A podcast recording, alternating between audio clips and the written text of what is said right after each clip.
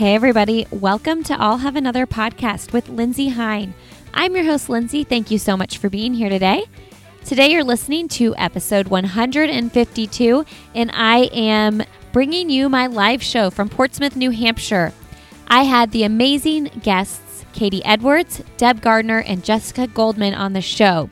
Katie and Deb have both been guests on the podcast before. Make sure you go back and listen to those. Deb was episode 129, and she came on with her husband, Tom. A great, great episode. And then Katie was on way back in the day. Let's see, she was episode, Katie was episode 62. So make sure you go back and listen to those. And once you hear this conversation with Katie, Deb, and Jessica, you're going to say, well, why has Jessica not been a guest on your show? Because she is amazing. Don't worry, we are going to have an episode with Jessica.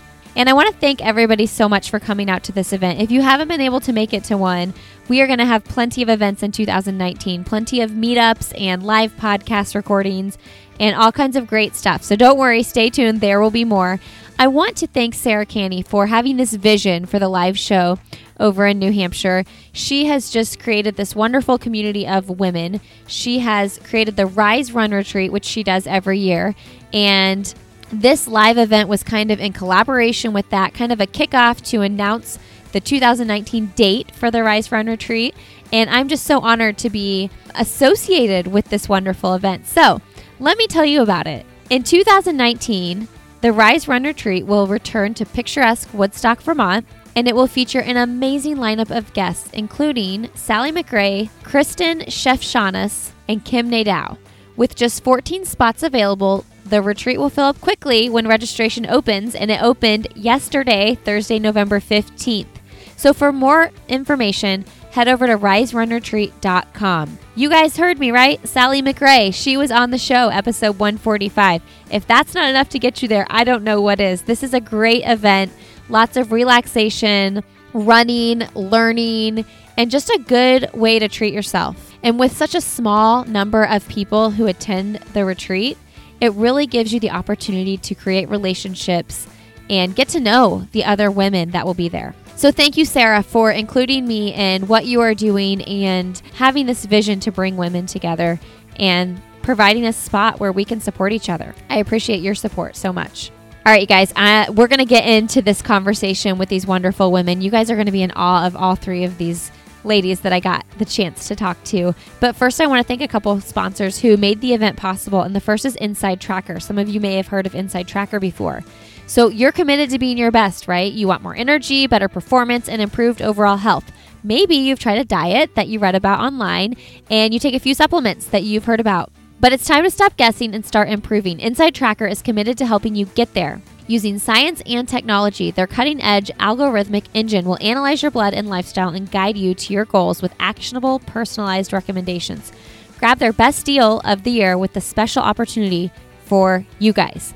Use the code I'll have another, all caps, for $200 off their ultimate plan from now until the end of November, only at InsideTracker.com. Thank you, Inside Tracker, for supporting the live show in Portsmouth. And then I want to thank Goodr. Goodr sunglasses are all the hype right now. They are fun, fashionable, and functional sunglasses that everyone can afford. I love that Goodr has all kinds of fun colors and styles. Some of their fun names include Phoenix at a Bloody Mary bar. Those are cool. Ooh, I love these black shades. You don't look like Buddy Holly at all. That's funny. Sunbathing with wizards and flamingos on a booze cruise. You guys, they're fun over there. So check out Goodr Shades. You can check them out online, goodr.com, G O O D R.com, or you can probably find them at your local run specialty store. Thank you, Goodr, for supporting the live podcast. And then I want to thank our swag bag sponsors, which include Goodr, Under Armour, Martin, Darn Tough Socks, Gutsy Bars, Grandy Oats Granola, and Pete and Jerry's Organic Eggs. And I can't forget to mention that we had some I'll have another koozies at the event as well. And I do want to mention we had some questions at the end of the show. I think we had three uh, audience questions that I'm I cut off from the uh, recording because you can't hear the person asking the question anyway because they weren't mic'd up. Uh, lessons learned. I do this every time I forget to hit record or don't provide a mic to somebody in the audience. I'm learning, you guys. So uh, we'll just end the show at, on this recording uh, right before the audience questions. Thanks again, everybody who showed up for the event. Thank you, Sarah, for including me. And I really hope you guys enjoy the podcast, the live recording. And I hope that, you know, I got to meet so many people at the event and was so thankful for everybody who came up and introduced themselves. Um, I hope I can meet many more of you in events and meetups in 2019. All right, you guys, let's enjoy this conversation with Katie Edwards, Deb Gardner, and Jessica Goldman.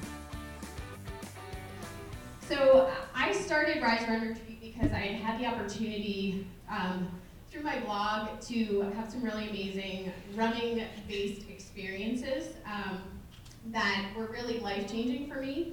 Um, I had the chance to run Hood to Coast with Nuun. I was on a all-women's team. That was really fun. I did some things with Smartwool. Um, I've done some fun things with Under Armour. You know, all of them I've been in a situation where I've been running with other women, and I've been so encouraged and empowered by those experiences that I wanted to create something for other people to have a really similar experience. And so that's kind of how Rise Run Retreat was born. Um, so part of that, uh, so I have the retreat, but then th- this evening is an extension of that. Um, and I think it has come about because the internet isn't all bad things, and actually a lot of my good friends I've met through the internet, and one of those friends is Lindsey. Um, and I'm really excited to have her here tonight. Um, I'm a firm believer that when you surround yourself with strong people, that together you can do really amazing things. Um, and I'm so excited to have Lindsey here. Many of you have listened to her podcast. I'll have another She's hosted some of the most amazing um, runner American runners on her show. Um, Lindsey is a powerhouse, and I admire her authenticity and what she has created over the past few years. So it is with great pleasure that I get to introduce to you Lindsey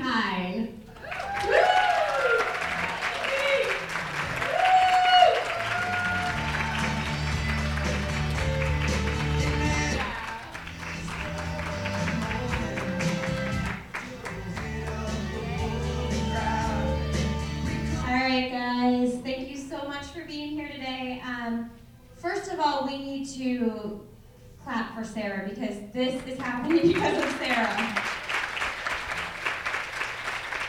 Yes. I just got on an airplane with my baby and a pseudo mom, like grandma, mom to me, who has been helping me all weekend. So Sarah has put this together, and yeah, I'm honored to be here. Before I say anything else, I want to thank three really important sponsors, and that is Inside Tracker, Trigger Pin, and Her Tribe Athletics. So thank you guys for being here today.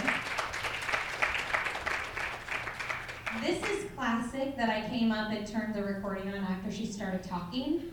Um, I did that in my live show in Indianapolis in September, so um, that's just going to be my thing now to start to ruin my grand entrance and run up and start it. Uh, but today I just want to invite you guys to just be here and be present and enjoy this conversation. A lot of you probably know I'm about three months postpartum with my fourth baby, and with that comes a lot of anxiety and crazy stuff. So I feel that stuff too that a lot of you might be feeling when you walked out the door today, or you might be feeling it, you might have felt it six months ago, and it's not happening now. But if you have anything weighing on your chest, I just ask you to just like give yourself some freedom tonight and enjoy this and let it all go. So we have three really amazing women that I have the honor and privilege to interview and talk to and create great conversation with. And the first I want to introduce is uh, my friend Katie, and I met Katie through, like Sarah said, the wonderful internet. And um, we first met in 2014 in real life, and we shared a bed together in Boston for the Boston Marathon. So that's normal that you would just, you know, share a bed with someone the first night you meet them. And um, Katie taught me the importance of like putting a good game face on for a race. I remember the morning of the Boston Marathon, she's she's gearing up to run like a 240 marathon, okay? And we're all the rest of us are all just running for fun. So she's got this like serious day ahead of her and we're all just having a good time. And in the morning she's getting her makeup on and everything and I said, Do you always put makeup on before a race? She's like, Well yeah it makes you feel good. you run well, you know. So ever since that day, I have put on the makeup for the race, and I feel a lot better when I do it. Um, but Katie's the mom of three, and she uh, is an Olympic trials qualifier in the marathon. She works full time, and she's just an incredible lady. And she's been on my show. If you haven't listened to her on the podcast, go back and listen to Katie Edwards. Um, it's a great conversation. So without further ado, Katie Edwards.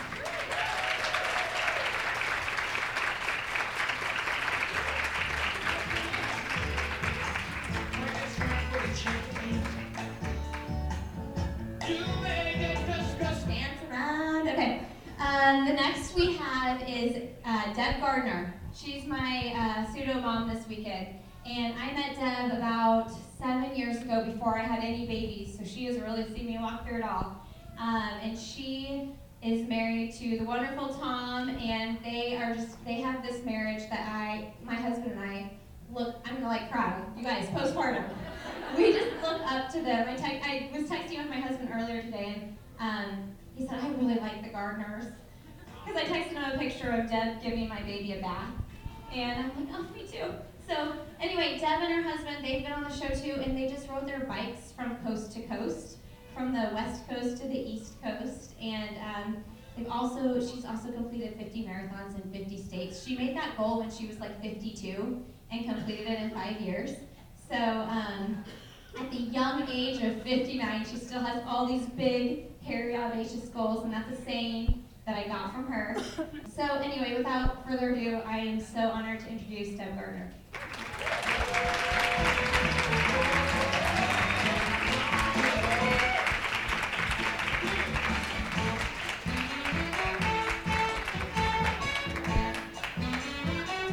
All right, okay. So next we have Jessica Goldwyn, and she is a New England person. And Sarah introduced me to Jessica, and I am just like jaw to the floor with this woman. She's done so many incredible things, including just this past weekend. Was it this past weekend or two weeks ago? She had this big goal to run a 100 mile race under 20 hours, and she's been trying to do it for a really, really long time like seven years or something crazy like that, and she just achieved that goal. So, talk about perseverance, it's so amazing. Um, she's also, you guys, ran, ran from coast to coast, from the west coast to the east coast. Now, that's a big deal, right? But she did it by herself, self supported. Crazy, right? And she also did that biking. She's also been in the Peace Corps. So, like, she, this woman has just done so many phenomenal things. And um, that is the cool thing about this community. Like, how would I know her if I didn't know Sarah and I didn't have my podcast and I wasn't here talking in front of you guys? So, um, this is such an honor to introduce Jessica Goldwyn.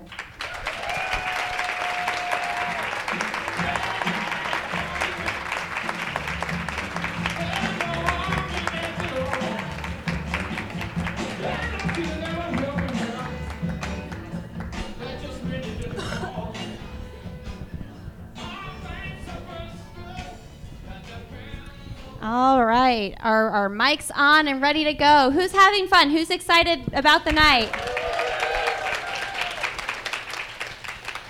All right, so I gave you guys a brief introduction of everybody, um, but I'm going to give them the opportunity to kind of uh, share a little bit about themselves. So, uh, Katie, you want to go first? Sure. You're the mom of three. Okay. You work full time. You're like the fastest runner I know. Can How that else would you cover it? describe yourself? Um, so actually, this is funny because somebody just asked me, okay, so besides running and kids, and like I know you like yoga, what else do you do? And I was like, well, can't that be it? Like, that's not good enough. Um, I like to read. um, I mean, really, that kind of sums it up. But I love this kind of like hanging out with friends, and this is what it feels like. I like a good Tito's gimlet. So that's about it. I mean, that that covers my day. All right, and so Deb, we've got between the, her husband and her, the two of them, they have seven kids. And Deb makes these family dinners once a week. That's a lot. Once a week, she has all of these people over to her house to eat dinner. And she watches uh, her grandkids once a week as well. That's my dream for my mom to watch my grandkid, my kids once a week. So, and she's just, she's, I consider you, Deb, a mentor in my life. So I'm really happy to have you here. How else would you describe yourself, though? Oh gosh, I kind of like the way that you just described me, so maybe I should just stop now. Um, I think that um, I, if I had one word, that I would say I love to learn, and I, uh, I really love to learn. I was a teacher before I retired, and I love learning. So I think I'll just go with that, and I love my family very much. All right. You guys don't be scared to put the mics close to your mouth so I'm not the Okay. loudest one. Um, don't be embarrassed to hear yourself talk. um, all right, Jessica, adventurer, you're a business owner. She owns her own masseuse business, uh, world traveler. How else would you describe yourself? I would like to be a superhero, um, but I'm still working on that. Um, I, I feel honored to be up here because honestly, I, you know, I didn't start running until I was like 36, and I still, it's hard for me to register like, oh, I'm an athlete. Like people look at me as an athlete. Like I feel like I'm just like everybody else, like just learning. So, And this is Um, from a woman who runs 100 mile races. but yeah, just testing out, testing out my boundaries, still working on it. I think everybody else can do the same. Yeah. Okay, so we're going to start with talking about goals a little bit because um, I got to jump right into it. We've got an hour here, and I want to make sure we get into the meaty stuff. Setting goals to me is so important. I mean, with my podcast, with running, um, anything, it's like if I set a goal, I'm going to work so much harder to get to the end line. So, this is me encouraging you guys to like get get your notepads out tomorrow morning and set some goals. Um, but I want to hear from you guys a time that you set a goal, you worked really hard to get there, how you did that, and the lessons you took from it. Who wants to go first? Anybody? Deb, you want to go first? Sure, I'll go first. Is this okay? Can everyone hear me?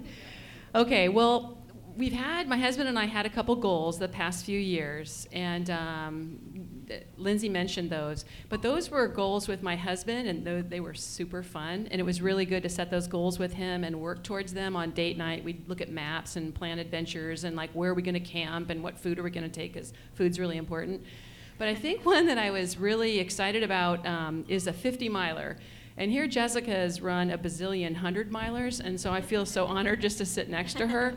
But this 50 miler was something that was so outside of whatever I thought I could do. I didn't pick a small goal, I picked a big, hairy, audacious goal, and I knocked it out of the park. And I was surprised because that's not usually something that I, because I'm don't run that fast, but it was a 50 miler and gosh, I camped out the night before in 22 degree weather and I was the third woman to cross the line. So that I don't know, I set that goal and just I surprised myself. And so I now I want to run a 100 miler. And so I'm I'm going to talk to this lady. Are you really? You want to do one? Oh yeah. Oh Yeah, definitely. for sure. Yeah, because it's not going to be easy and it, you need to do it. Yeah. Um, Deb, Deb, I need to say for you because you're not going to say it for yourself. She ran a Boston qualifying time in the first half of, of the the 50 miler. So yeah, it's kind of no big Oh, deal. no, but that included a bathroom stop, a serious bathroom stop. And she's not fast. Everybody. Who else has one? So are we talking current goals? You can talk about a goal you, you know, this can be something that happened five years ago. Because I will say Two it's days a- ago. it's kind of a loaded question sometimes, and I think I feel that a lot because I had this goal to qualify for the trials, and honest to God, I don't always know where that goal came from. I didn't start running until I after I had three kids, so and it's funny going back and like thinking through like where did that, how did that happen? Like I ran a marathon in 2008. It was my first ever road race, and literally said never ever again. like ellipticals are safe. That will not lead me to a marathon. I'll stick with that for a few years. And did another one, and I remember running that one, and it was Hartford Marathon. Um, and I was on. There's this big out and back stretch, and so I was going out, and the second place female was coming back, and sh- I think that year she ran a 2:45 flat, and that was the Olympic trials time. And I saw her go by, and I said, I to myself, I don't care how hard I train. I will never, ever, ever, ever, ever run that pace. It just, it's not possible. And so that was in 2011. And I qualified for the trials at that race three years later. And it wasn't even a goal then. I didn't, it just was a non negotiable that I could even achieve it. So it's funny to think about like, there's stuff out there that you don't even know is like waiting for you. And just taking steps here and there. Like, I ran that one, and I think I ran a 317. Then I ran a 311, and then I thought oh, maybe sub three would be good. And all along the way, there's somebody there that's like, well, like, why do you think that you can do that? Like my own brother, I ran a 311. I was like, well, maybe I'll do sub three. And he was like, well, Katie, like, really? I was like, okay, we're not going to talk about this. so then you just do it, and and then if it sticks, I, it just became a thing that I really enjoy doing. So. Um, and it just, I, I said at one point to somebody, running kind of like takes a hold of your heart a little bit or a lot. And so I would love to qualify again. And who knows? I kind of leave it open. Like if it, I'm one of those people, like if it's meant to be, it will be if you work really hard at it. And even then, maybe I'll never get that day again, but I'm not going to just sit back and say, I don't know if I can do it or not. So um, it's, that's, a, that's a goal that's still out there. And in the meantime, I need to figure out what marathon I might want to run to get there. Okay, so my question there is what you said it was something that wasn't attainable, but then obviously you went and did it and you worked for it. But like, so when did you say, "Oh, no, I can do this"? And how, like, how did that happen? So I think it was after I ran, um, after I got under three hours. Okay. I was like, well, there has to, like, so what do you do now? I guess I wasn't yeah. ready to stop running, but what do you do after you run a 258? I just logically didn't think, let's do 255 and then 250. I was like, well, let's qualify for the Olympic trials. So um, that kind of came after that for me, I guess. And it's all these beliefs I think that you have about yourself. Like I was, I was not a runner. It's not what I did. I didn't know how to train. I kind of just learned as I went. So you kind of, I started just internalize a little bit of that and put away like the, um, why, why do you think that you can go run all this? You have three kids and you have other things to do. So you kind of like have to shut that out a little bit and be a little bit selfish, I guess. But I I wouldn't want my kids to see anything different, you know. I remember when you ran that 258. I think that's when I first came to know you on the internets. oh, yeah, probably. yeah. All right, Jessica, we have to hear one from you. Um, so along the same lines, like if at first you don't succeed, just keep trying and trying and trying. And you just mentioned my. Um, my ghost train run a few weeks ago, I mean, that was my seventh year going back to the same race.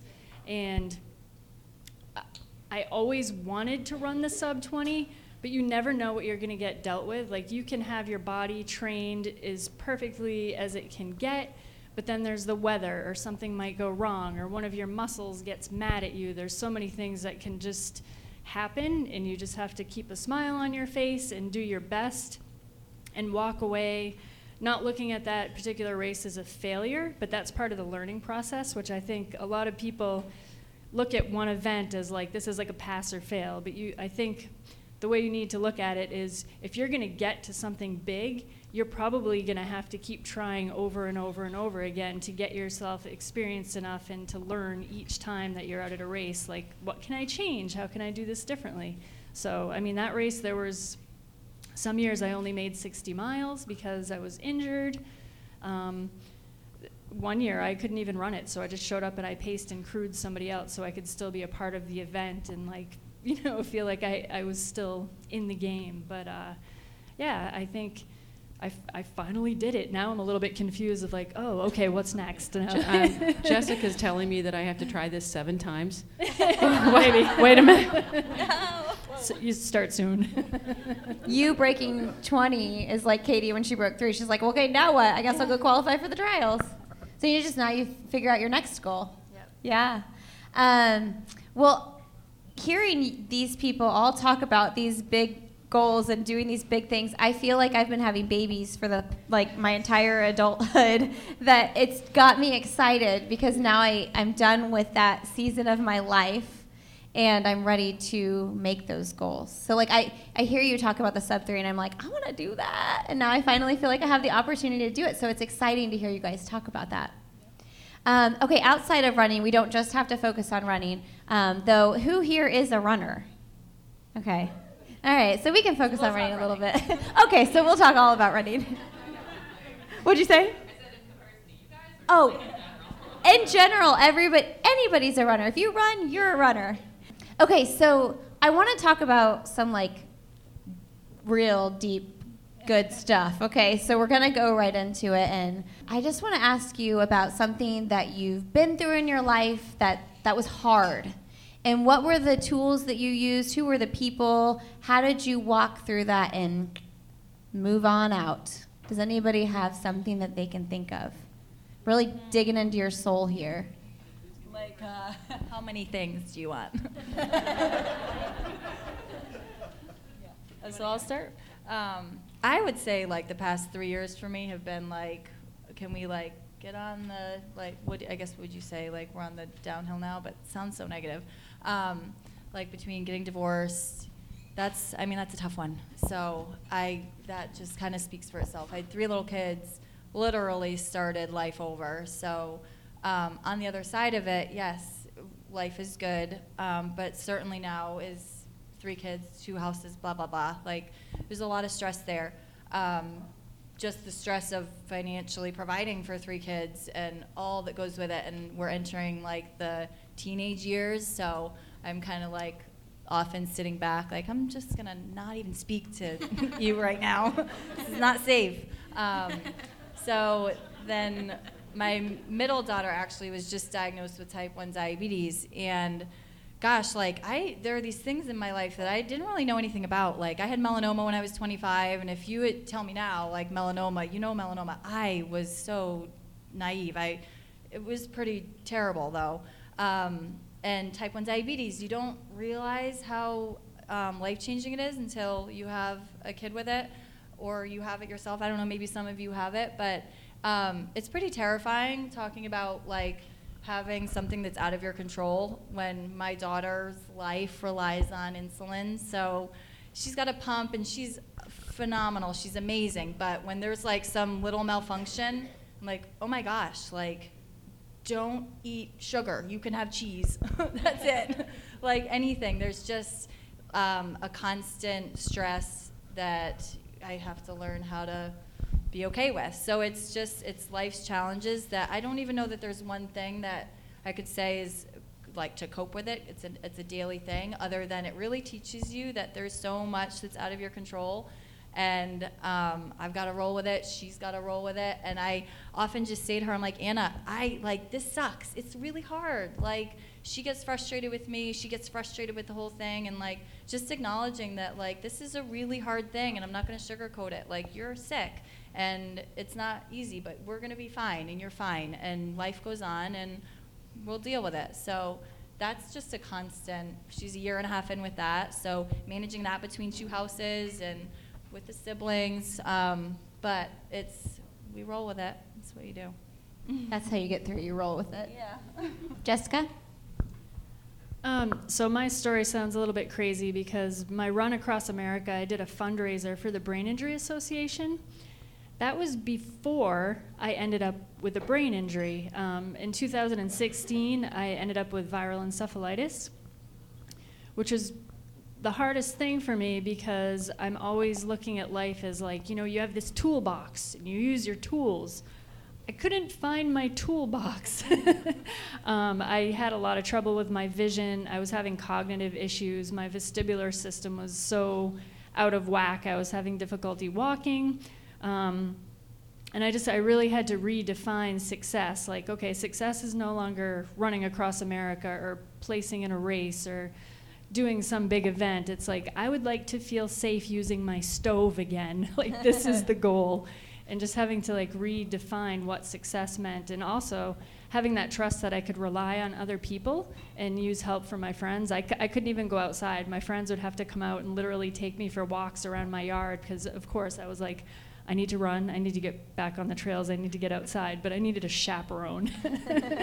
um, but that was very challenging for me just to not, you know, have that trust in myself and know how to work my own way through the problems. But just trying to, you know, redefine everything and just say little baby steps. You know, you can't you can't approach something by looking way over here and suddenly being there. You just have to get closer and closer every day. And I mean, I did that actually. That next year I ran Vermont 100. It was like the slowest 100 I ever did in my life, and I was literally hallucinating and hiccuping, and it was a disaster, but I got myself there. So um, I think I'm stronger in the long run. I still have issues from that. Like tonight, I actually parked in the parking garage for the first time since then, which is like terrifying for me because of vision problems and just like, will I ever find my car? So if you guys see me roaming around Portsmouth later, somebody give me a hand, please. We can just all, everybody leave together and get you to your car and make sure you're good. Jessica's parents are right here, you guys. Isn't that so great? Love it. That was probably really hard for you, guys to walk through that with her. Um, I want to hear though a little bit about your um, your uh, r- running across America because that just sounds crazy to me. In solo, so did you push a stroller? Uh, yes, I rigged up a Bob Ironman stroller. I've got one of those when I push, push so, kids in it. Yeah, I used like a kayaking bag material, like the waterproof stuff, and rigged it up into a little um, waterproof carrying case. So okay, I so where'd you it. sleep?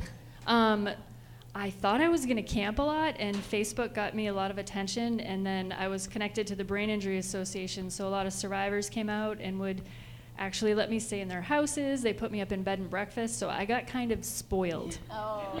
Yeah. So, okay, how many miles on average a day were you going? Um, it, that's a tricky question. Out west, when it was flat and I didn't have to navigate and you can just go straight on a straight road, I was doing like 55 or 60 miles a day. Um, then I got stuck in Tornado Alley, and guess what? When there's a tornado, you stop running and you go inside. so those were short days. Um, and then in the east, it was just a disaster of like navigating and traffic, and you can't really get that far because you know um, it's more logistic problems. So things slowed down. But uh, Were you Took not- lonely? I'm funny like that. Like I think I talk to myself a lot. I don't know. I'm an only child, so maybe I've just never experienced that. But um, I have a great time with myself.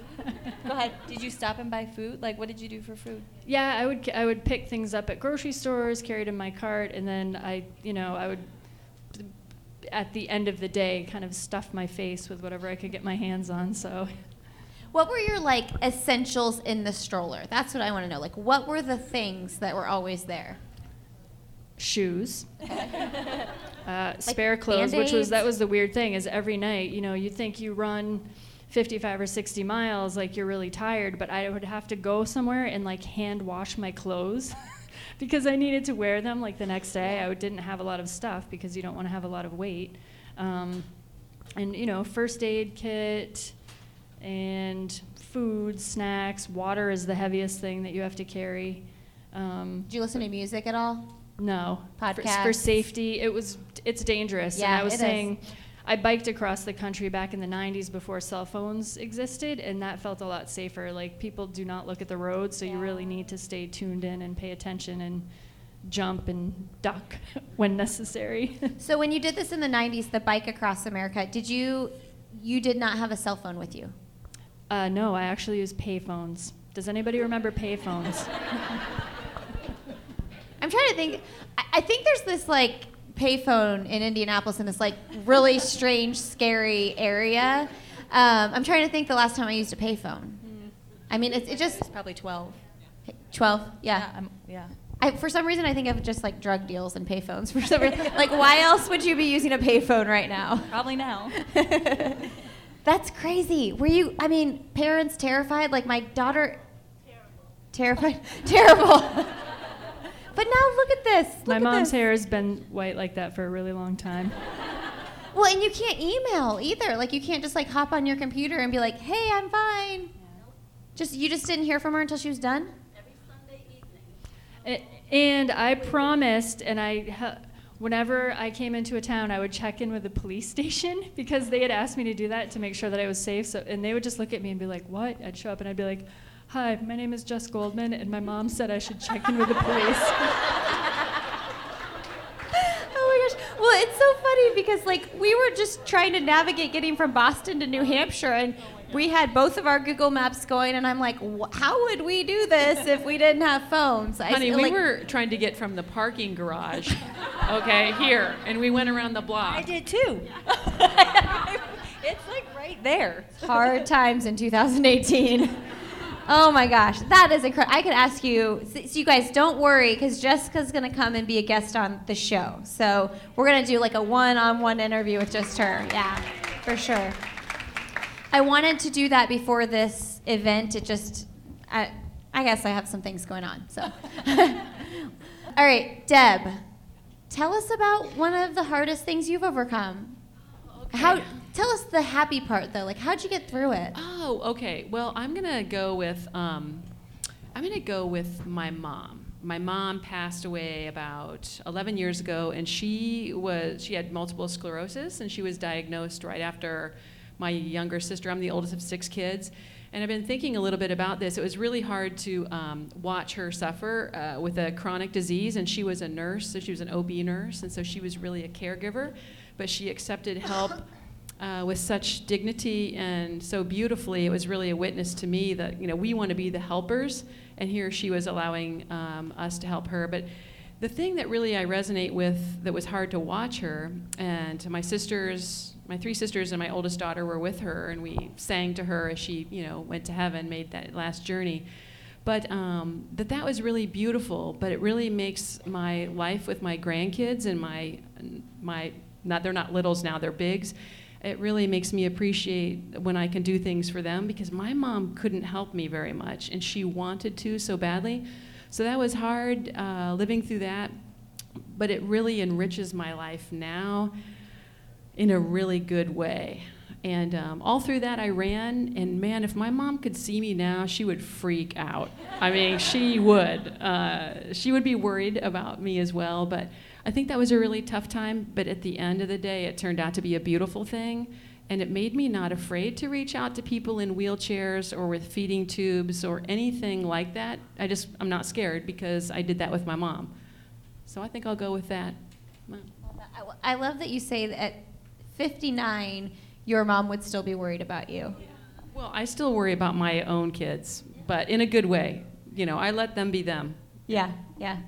Deb's got some great kids. One of your kids has babysat for me before. yeah.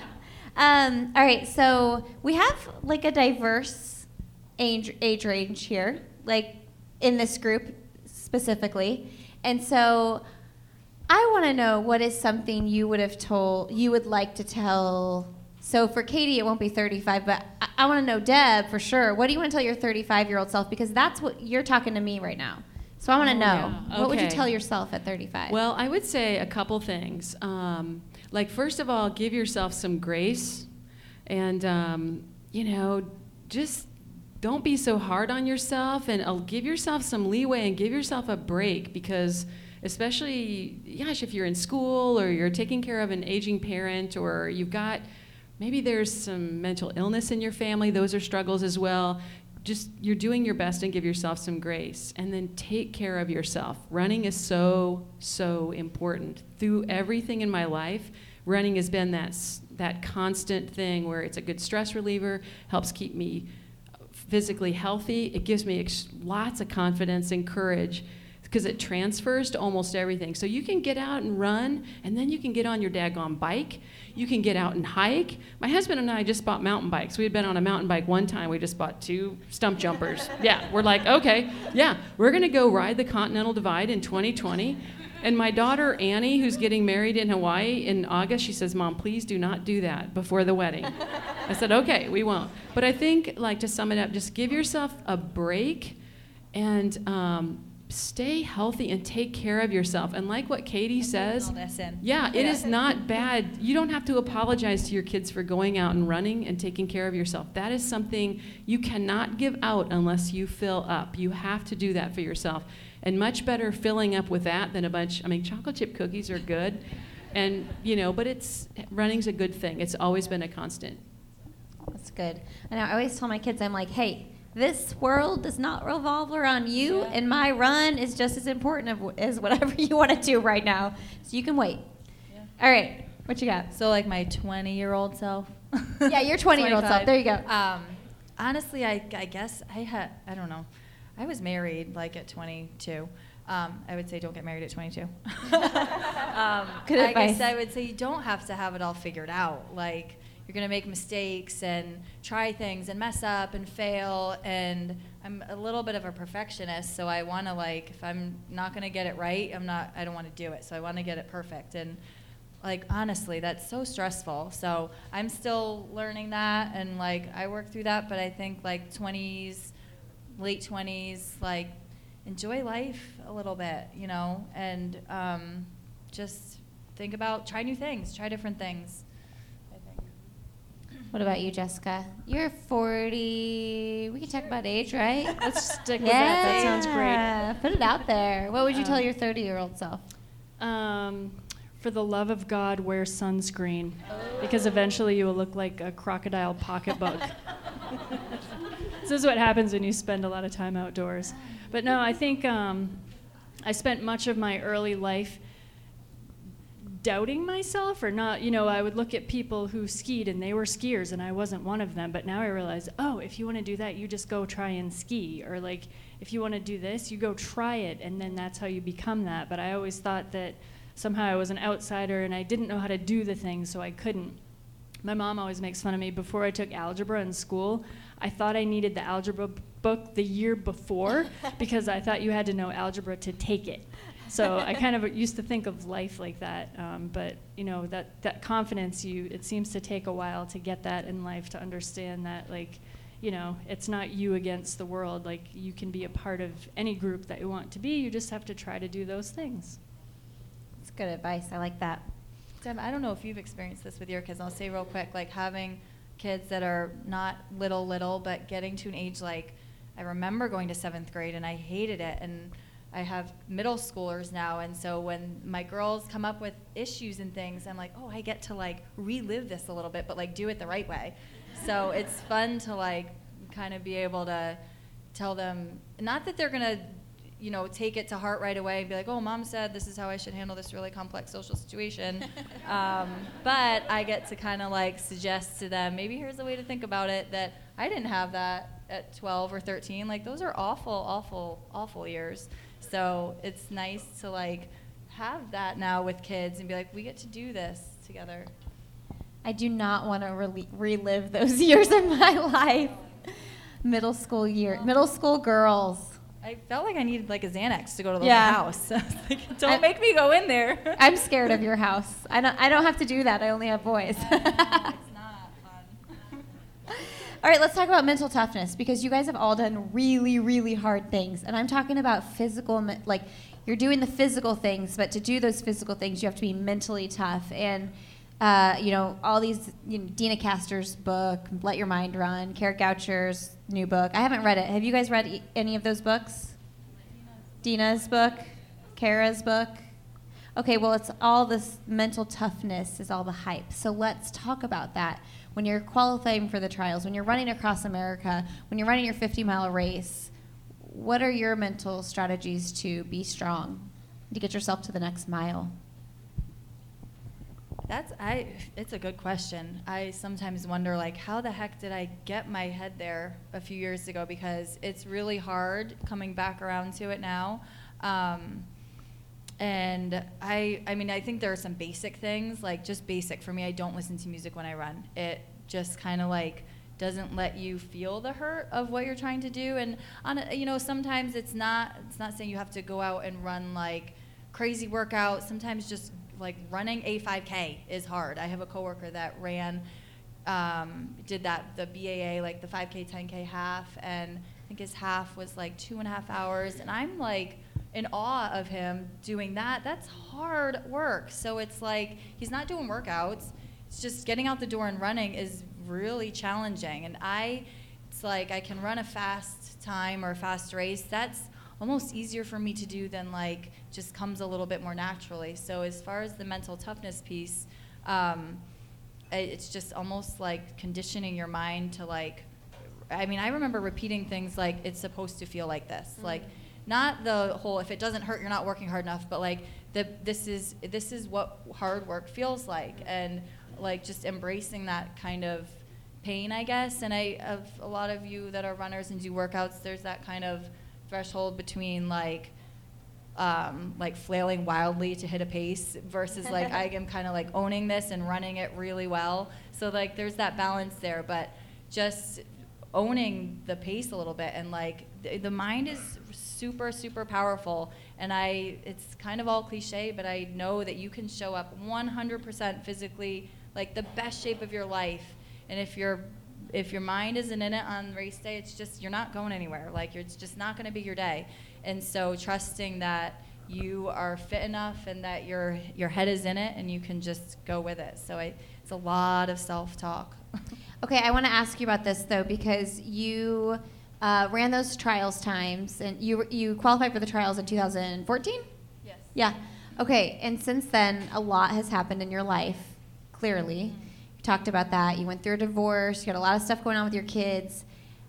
Social media makes things hard because you're, you know, I, I've I've had this FOMO thing a little bit because I've been pregnant nine million times, and I you see people running really fast and doing really great things, and you're like, I want to do that. Yeah. And so rest is good, but at some point you're like, all right, all right, I'm ready to move on. How do you deal with the FOMO? I don't. um, I get a little bit crazy. Like I, I mean, like a lot of you probably watch all the marathons, but I will just stalk race results, and and part of me is like, well, that's how I know that I'm not ready to be done with this yet. Like. I can't. A lot of people that know me are kind of like, why can't you just just go run a marathon for fun? Like the fun part for me is being competitive. Like it's not fun for me to go, and I'm not d- like downplaying any times or anything, but it's just it's not pleasant for me to go just run a it it just doesn't compute in my head. So um, it's kind of just reaffirming to me that if because I feel like this after I see all these fast times, I want to do it. And the there's the piece of me that knows I can. So whether it's delusional or not, whatever, maybe it'll get me to another fast time. Um, it's what keeps me going when it's when it's tough to fit it in. So um, you know, I guess that's yeah. It's never easy to see somebody do something that you want to do, but it's motivating. So that's why you keep watching and trying. Yeah, I mean, I think that's why it's it's you use it as motivation instead of comparison. I think that's the key for sure. Well, in Boston in 2014, when Katie and I roomed together, um, I remember I was not in great shape because I had had surgery, and I was like, I'm just running for fun. This is a party.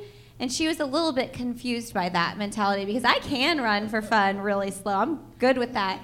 And I was like, I, she said, "Oh, you don't think you want to go for a PR?" Which my PR at the time was 313, and at the time I was like, you know, in like 340 shape or something. And she just said, "Oh, you don't think you can do that?" Like, oh, you know, just jog a 313. So it's interesting to see the different mentalities. Because I love running a marathon just for fun. So my favorite thing to do is run one hard, and then like six weeks later, run gotta- one for fun, and that's the party. Yeah, you gotta help me with that. I'm trying. It's actually almost a goal of mine. Like, like maybe I could just, maybe I could do this. Maybe I could pick a marathon. You need to pace somebody that's slower than you. So you can pace me when I try to break three hours one day. Yes. So you can jog Let's three hours and I'll be, you know. You need to wear a costume. Yeah, I can I, help uh, you. That's true. Yeah.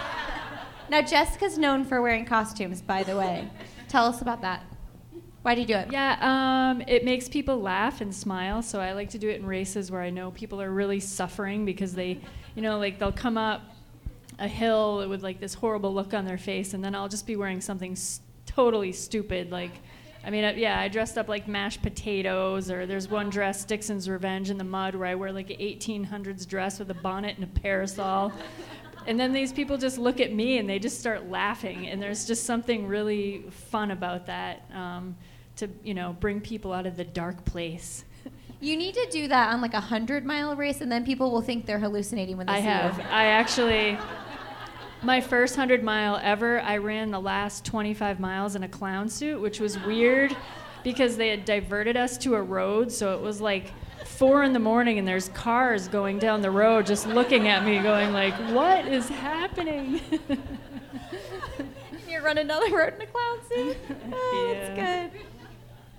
Did everybody do their mental toughness? Did you do? Did let's move to you. You have done some Yeah, really it- hard things. I mean, you know, for ultra stuff, it's a little bit like I actually, you guys are fast. I don't know how to do that part. The ultra piece I have down pretty good. One of them, my friend Michael Wade said something to me once. That's a little mantra that I always keep, which is it doesn't always get worse because sometimes you're doing something and you feel horrible, especially like in a 100 mile race, you feel terrible.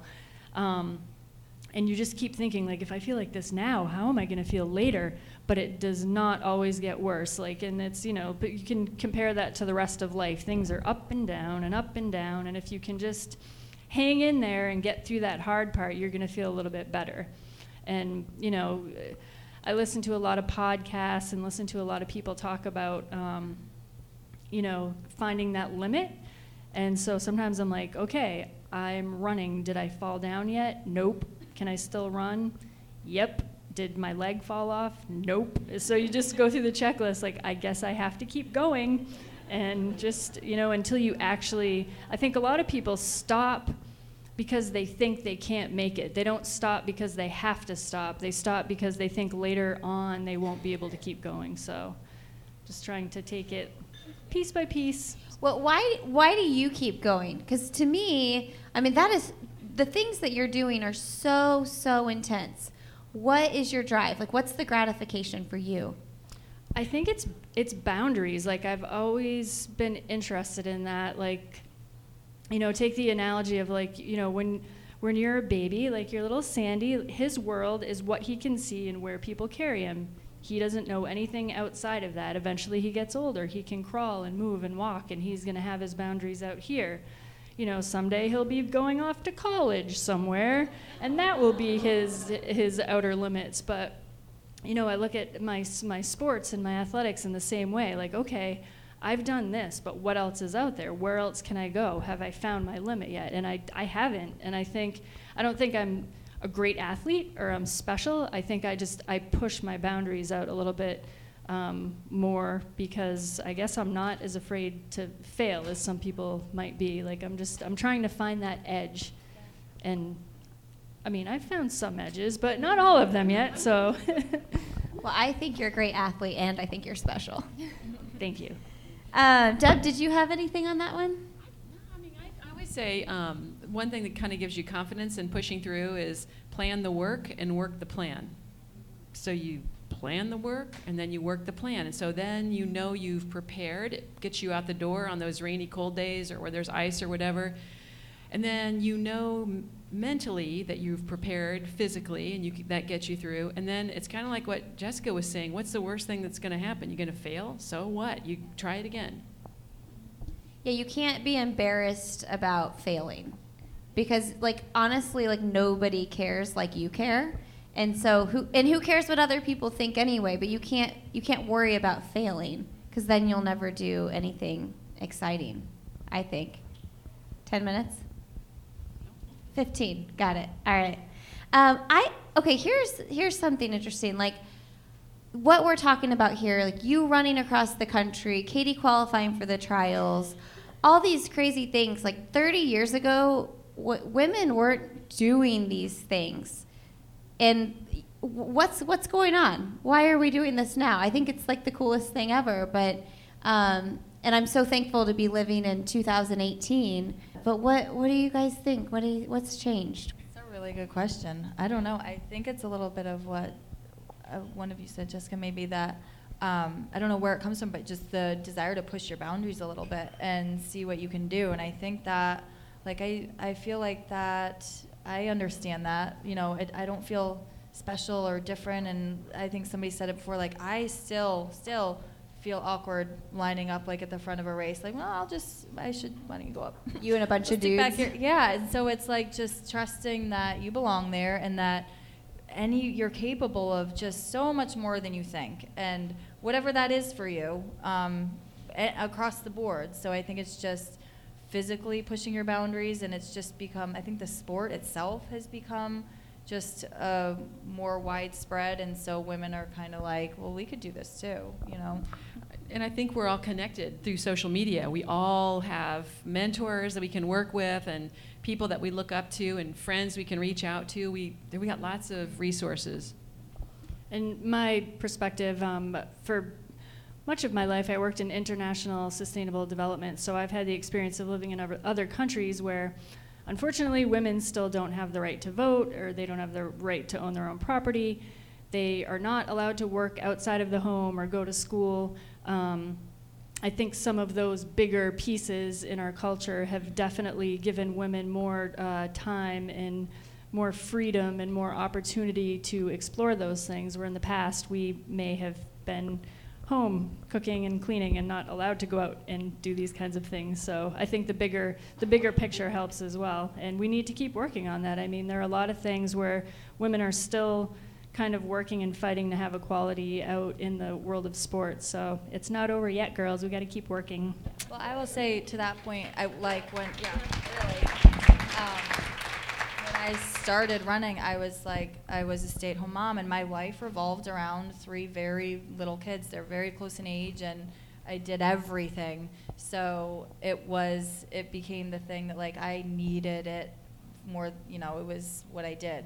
So it does give you that outlet for the moms that are home with little kids or or even working with kids like that's a lot it's a lot on you so it gives you something else that is a really good outlet and it's fairly you, can walk out the door and run it, it's certainly not cheap any anybody that says running is cheap like you need to uh, like get more sneakers like you're not yeah so uh, i think that too I like the friendships I've made through running, just running locally, social media. I mean, I didn't, I don't know other than Deb. Like, I wouldn't know anybody here. I wouldn't know Sarah. Um, and actually, I know Deb because of running, because I worked for an organization called Back on My Feet, and she was a volunteer there. And so the first time I ever hung out with Deb, we went for a run. You know. Uh, so let's talk about like these. I think it's so important to have these adult, and I, am saying female. I know I see a couple males here. I know, I know, I know. Uh, but it's so important as women and and as men for you to have your men relationships too.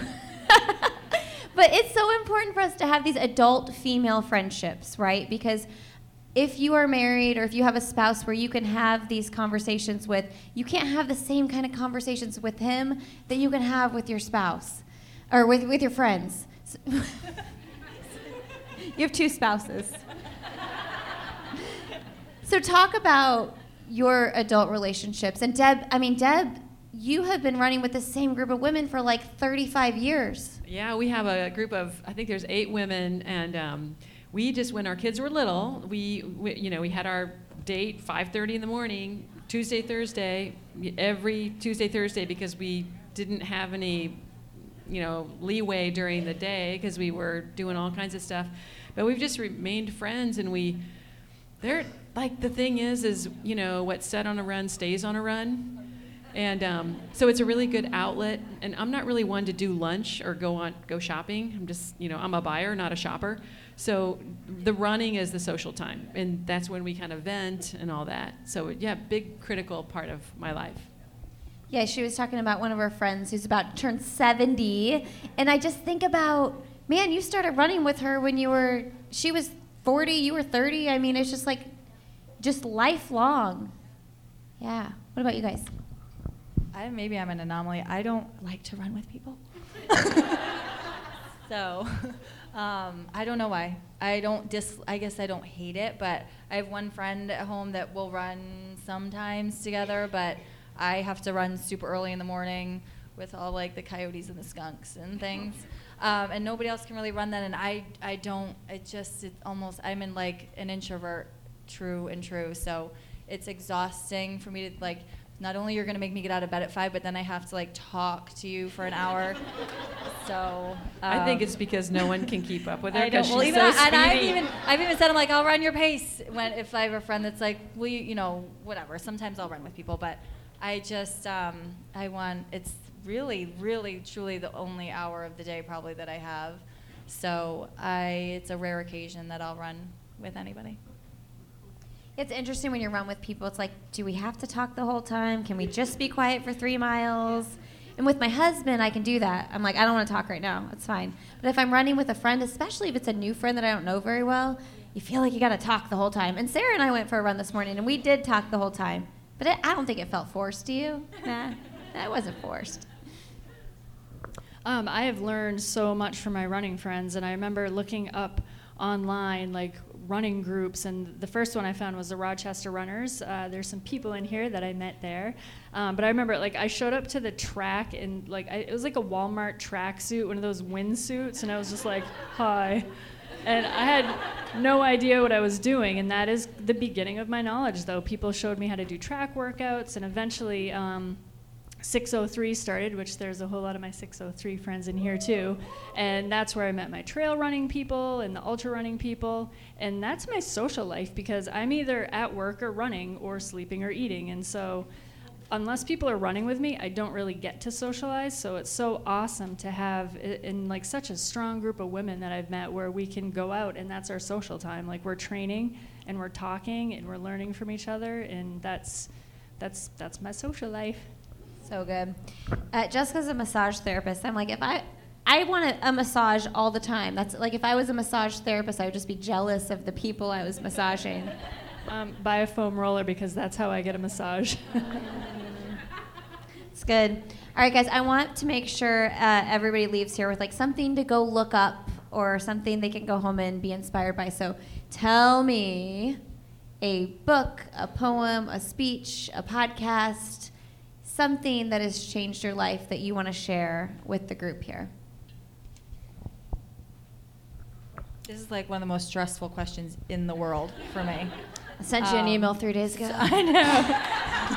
and I said, I'll get back to you on that one. Um, so I'm going to pass right now and I'll think about it. Do you want to go? Sure, uh, mine's easy. Uh, d- does anyone know Radiolab? Um, they do an amazing uh, show, and they have a whole s- series called Limits, and it's all about athletes um, finding their actual limits, which are usually the central governor of your brain shutting your body down when actually you still have fuel in the tank.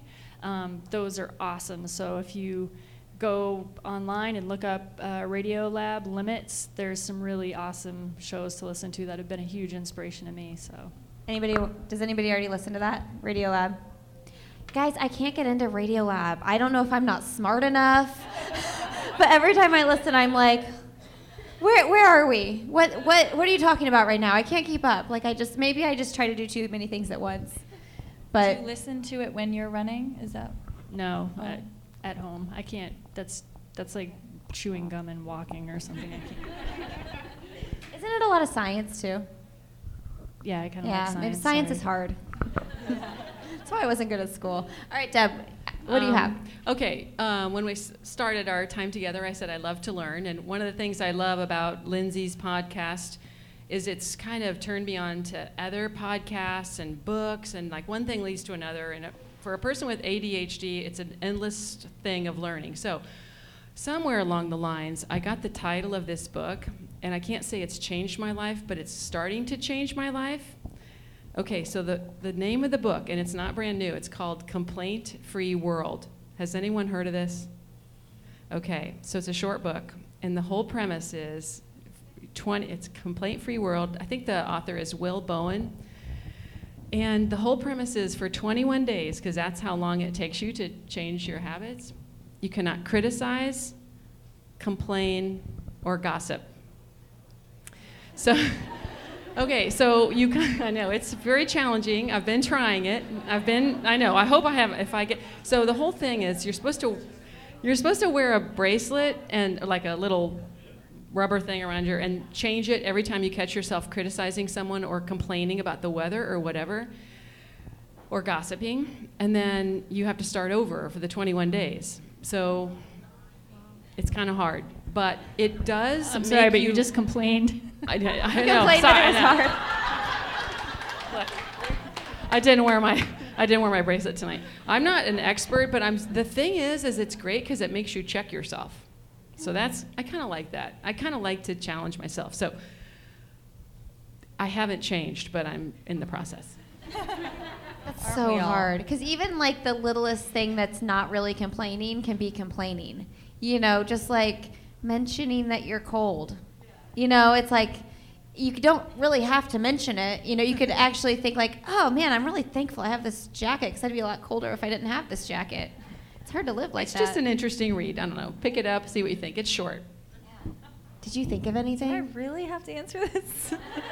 You don't have I am to. a little You bit really more, don't. I really don't. I hate to say it. I don't read a ton. I've read some good books. Um, I don't listen to music a lot. I mean, I don't know when am I going to do that. But I've read a couple of good books, and I don't even know that it's worth mentioning because these were like years ago. But um, actually, a couple of good ones. There, Malcolm Gladwell actually has some great books. So um, I think David and Goliath was the last one I read, or I don't know if it's that one, but it's the one about like the underdog. And I like his books because there's a lot of like backup to it. Um, and another one I also mentioned that I'm really an extreme introvert, and this is not running related, but it's a little bit hard to be that kind of person. And I know I'm like sitting up here, like, come on. Um, no, I am. So you feel like you've got to change, and it's awkward and weird to be an introvert. But this book called Quiet, um, an introvert's guide to like living in this world, it also has a lot of kind of like backup data and things to it. I was I tell everybody about it. I'm like, this is this has allowed me to be me now. Like this is great. I'm you can be a really like effective, functioning, powerful person as an introvert. Um, and then the other one, when I was really not that I'm not running hard and training hard now, but a few years ago, before I qualified for the trials, um, and it, this is probably a bit outdated now, but it really did change my thinking about nutrition. Um, and it was the Thrive by Brendan Brazier. and He's got all the Vega stuff. Um, but it really makes you think about like fuel and i think everybody kind of knows this now but just at a real basic level like what's going on in your body and like really makes you think about fueling it and health and just at a real basic level. So there's a few little did you jot those down? I think my favorite book we've read in, with my book club that i'm really bad at leading uh, is how bad do you want it? It's so good. Have you did, has anybody here read it? It's Matt Fitzgerald book. It's so good. Um, another good book I've recently read was The Imperfect Courage by Jessica Honegger, and it was a really good book. What's something you've implemented in your life that's greatly improved it? I'm going to go with prayer. I, I think one thing for me is not to overthink, and that's like a really like just don't overthink it from an extreme overthinker to to a really like it's debilitating almost. So it's um, like one of those just make a like just make the decision, do it quick. Like there's there was one thing like you have maybe three seconds or five seconds, and then literally just keep walking forward and do it. And it's like back to that whole maybe maybe it's going to be an epic failure. I don't know, but move on and we'll try it again. So that kind of practicing that more, like even down to like te- texting, like do how to like deleting and rewriting our emails. Like I just will like hit send and close my eyes and ah, you know, it's like jumping off a cliff. But um, trying to practice not being such an overthinker is hard, but it's really like freed up a lot of stress. The only way I've ever gotten anything done is just not being a perfectionist because you, I just feel like you'd never it, get the end result because you just keep going back and fixing and fixing and fixing. What about you, Jessica? Okay, this sounds a little bit silly, but people make fun of me for this, but I sleep every night. I sleep eight hours every night, and I think that is so important. And if I don't do it, I fall apart and I can't stay on track for anything my job or my training or whatever it is because I just don't have the capability to do that without sleep. So it seems silly, but I, I stand by it. Eight hours of sleep every night. One day. Yeah, that Yeah, sounds how's that so working out for. Lindsey? I don't think I've had eight hours of sleep in like 13 years. Yeah. yeah, one day. All right, guys, what do we want to leave the crowd with tonight? I've rethought this because I ask this question at the end of every podcast. I say, What's one message you'd like to send to the world?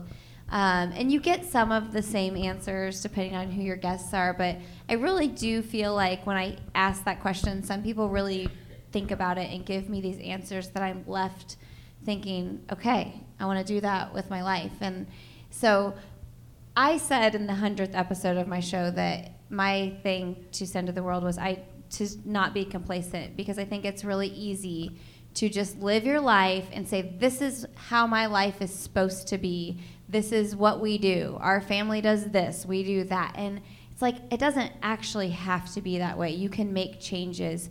And so my encouragement is to not be complacent, whether that's in your running or your business or how you raise your kids. Like raising kids is really hard. The hardest thing I've ever done is deal with these temper tantrums that I'm dealing with every single day. But I don't have to be complacent in how I react. I can research, I can read books, I can try to figure things out. So just not not saying this is the way it is. That's my message. Don't be complacent. I guess I would just say if there's anybody out there who is looking at us differently because we're sitting up here because we've accomplished sort of big shiny things, um, that is this thing that we're tapping into to do these things. It's out there for you too, and this is life. It's choose your own adventure. So I think you just need to find what it is that you want to do, and you need to work hard, and you can tap into this too. It's not. Um, everybody has this kind of thing in them. And I mean, not everybody wants to run a hundred miles or run as fast as that. Like you just you have your own thing, and it's no less important than what we do. It's good.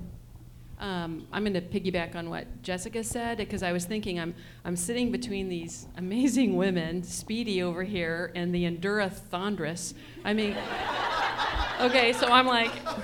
The, uh, Katie and Jessica, and of course Lindsey, and of course Sarah as well. But I'm thinking about, um, you know, if you're just getting started, you know, like just think about completing, not competing, and you know, just just do it. Don't just start out. You don't have to be the best. You know, just start. And then you never know where it goes. Honestly, you'll get faster and faster. That just comes naturally. But just start and complete. You don't have to compete at first. I guess mine is not even running related. And um, it's I don't know. It's maybe just because it's fresh on my brain and kids and stuff. But I feel like we all kind of live in our own little bubble with like our phones and our electronics and our like all that stuff. And I somebody I waitress through college and um, somebody said something to me once that just stuck. Uh, very nice, like a regular at the restaurant was like, always smile. Just like don't stop smiling.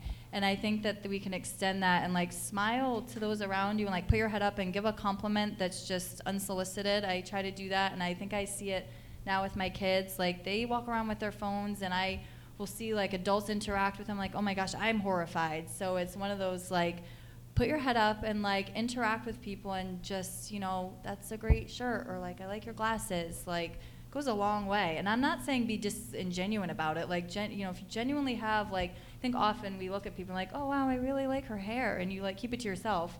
Well, why not give a compliment? I think it changes everybody's world, at least for a moment. So. I love that. I know sometimes I feel awkward because like I I um, told you your eyelashes were really pretty today, and I'm like, when I look at someone and there's something about them, like I want to tell them, and I'm like, hopefully this isn't weird but you're really pretty or like you know like something like that. Because guess what? Like nobody is ever going to be offended that you complimented them. So if you're thinking it say it right? Um, i want to open the floor to a couple questions. If we have do we have time for a couple questions? A couple okay. But let's give these ladies for sharing and being vulnerable up here a round of applause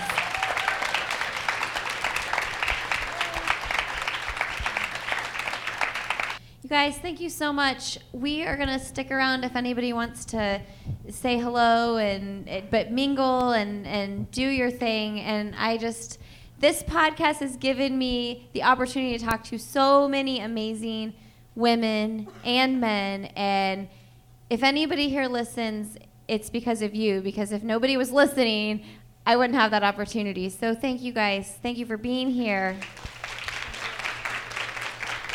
And thank you, Sarah. Sarah's going to come up. She's got a word to say. Sarah is the woman, you guys. She has put this whole thing on. This is all Sarah.